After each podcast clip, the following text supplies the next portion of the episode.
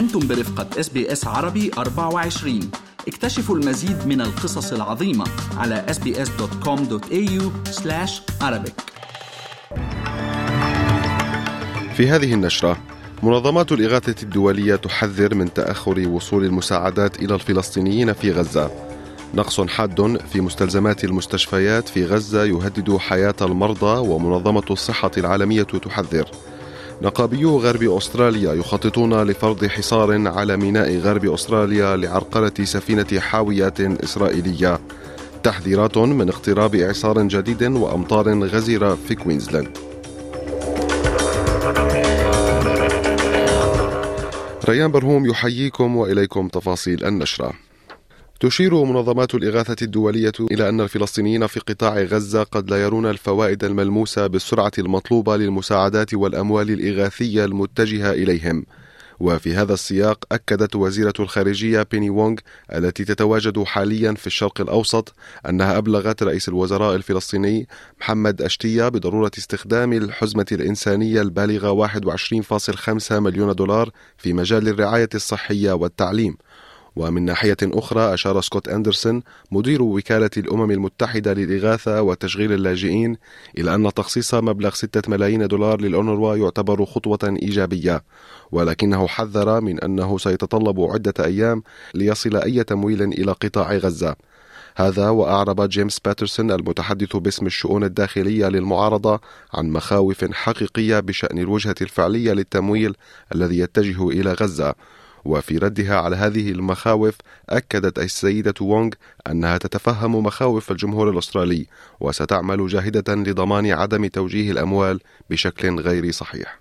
We should ensure uh, that our funds are used appropriately. Uh, we make that a priority. And in terms of uh, the engagement of others, this is an issue I raised with the Palestinian Authority, express, express my continued expectation about those funds being used appropriately. تحذر منظمة الصحة العالمية من أوضاع مأساوية في المستشفيات المتبقية في قطاع غزة حيث يقول مسؤولون إن مرضى المستشفيات ينتظرون الموت بسبب النقص الشديد في العاملين والإمدادات الطبية. وأوضح شون كيسي منسق فريق الطوارئ الطبي للمنظمة أن عشرات الآلاف يعيشون في ممرات المستشفيات وغرف العمليات وأن المرضى يجدون صعوبة في التحرك داخل المستشفى بسبب التكدس الكبير. وفي هذا السياق يعتبر كيسي أن إيقاف إطلاق النار هو الحل الوحيد الذي قد يحدث فرقا حقيقيا في هذا الوضع المأساوي. I saw patients in hospitals every day with severe burns, with open fractures, waiting hours or days for care, and they would often ask me for food or water. It demonstrates the level of desperation that we see. So, in addition to their injuries and illnesses, they're just crying out for the basics of life. What could change those dynamics? Access is an enormous one. The ability to move people and supplies safely and quickly. Overall, the most critical need is really a ceasefire because everything short of that is simply addressing needs on a day by day basis. في خطوة تهدف إلى التصدي لتصرفات إسرائيل في غزة يخطط النقابيون في غرب أستراليا لفرض حصار جديد على محطة ميناء غرب أستراليا بهدف عرقلة مرور سفينة حاويات إسرائيلية. حيث دعت مجموعة أصدقاء فلسطين في غرب أستراليا ونقابيون من أجل فلسطين العاملين في الموانئ إلى إيقاف العمل على السفينة على أمل تأخير عمليات تحميل وتفريغ الحاويات. وتتهم المجموعة شركة الشحن الإسرائيلية زيم بالتواطؤ في تصرفات إسرائيل في غزة. وفي هذا السياق صرحت الأمينة الوطنية لنقابة موظفي البناء والغابات والملاحة البحرية كريستي كين بأن النقابات تقف إلى جانب الشعب الفلسطيني 247 Palestinians killed each day. 48 mothers killed every two hours. 117 children every five hours are slaughtered. Are slaughtered. And we stand by and watch. Well, not on our watch. Not on the Maritime Union, not on the CFMEU's watch, not on the blue collar unions. We're not going to stand by. وفي سياق متصل دعا حزب الخضر في أستراليا الحكومة الفيدرالية إلى الانضمام إلى قضية الإبادة الجماعية التي رفعتها جنوب أفريقيا ضد إسرائيل في المحكمة التابعة للأمم المتحدة.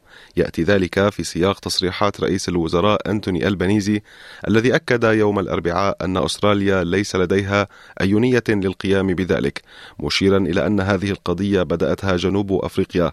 وفي رسالة صدرت عن القائم بأعمال زعيم حزب الخضر مهرين فاروق الفاروقي والمتحدث باسم الشؤون الخارجية للحزب جوردان ستيل جون ذكر فيها أن أكثر من 24 ألف فلسطيني قتلوا في غزة منذ بداية الحرب وتعتمد الرسالة على الأدلة الجادة والمقنعة التي قدمها جنوب أفريقيا مشددة على أن أستراليا ملزمة بمنع أي انتهاكات لقانون منع الإبادة الجماعية والمعاقبة عليها نظرا لكونها إحدى الدول الموقعة على هذا الاتفاق. هذا وأعلنت حركة حماس يوم الخميس عن مقتل 93 شخصا في سلسلة غارات إسرائيلية ليلية تركزت بشكل خاص في جنوب قطاع غزة حيث يشن الجيش الإسرائيلي عملياته بشكل مكثف. وفي الضفة الغربية تواصل القوات الإسرائيلية مداهماتها خاصة في تولكرم حيث قتل شاب يبلغ 27 عاما برصاص في الصدر وفقا للسلطات الفلسطينية. يواصل الجيش الإسرائيلي عملية بدأت فجر الأربعاء في المنطقة وأجرى أيضا الجيش العديد من الغارات في خان يونس المدينة الرئيسية في الجنوب وفي مخيمات اللاجئين وسط قطاع غزة.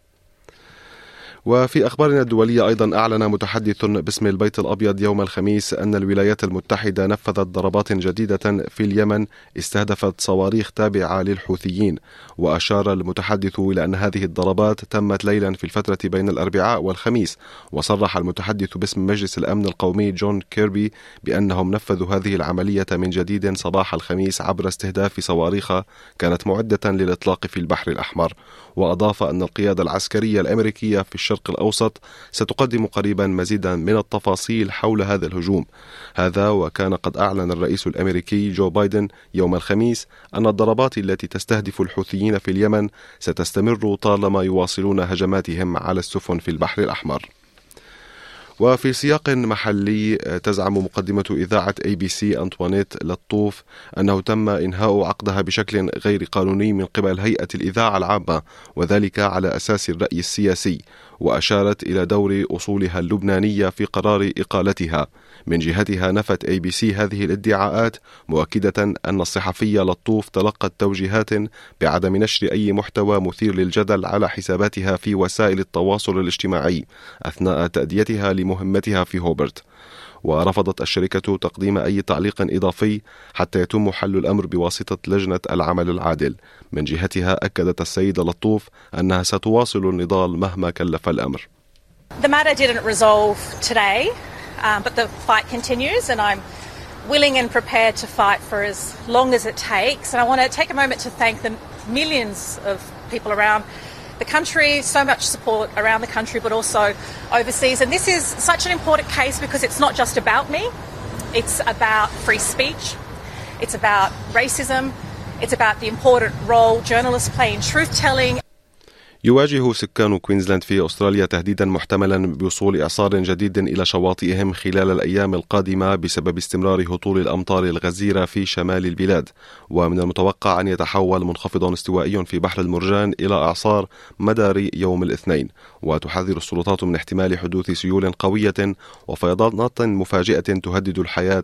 جنوب كاثرين. ووفقا لمكتب الأرصاد الجوية قد يصل إجمالي كميات الأمطار كل ست ساعات إلى ما بين 80 و 120 وفي أخبار الرياضة ضمنت أستراليا بلوغ دور الستة عشر من كأس آسيا في كرة القدم بفوزها على سوريا واحد لصفر.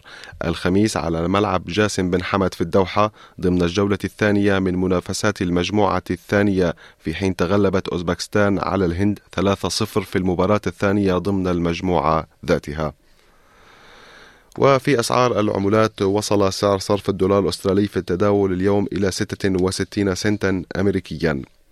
والآن إلى حالة الطقس المتوقعة لليوم في أدلايت مشمس 28 درجة بريسبن أمطار متفرقة 33 هوبرت أمطار محتملة 21 داروين ممطر وعاصفة محتملة 32 بيرث غائم جزئيا 28 درجة ملبورن أمطار محتملة 21 سيدني مشمس 29 وفي العاصمة الفيدرالية كامبرا مشمس 27 درجة.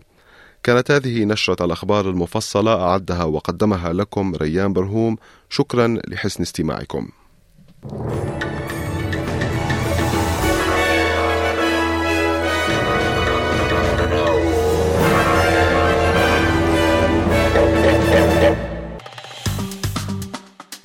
اضغطوا على اللايك أو على الشير أو اكتبوا تعليقاً. تابعوا أس عربي 24 على الفيسبوك.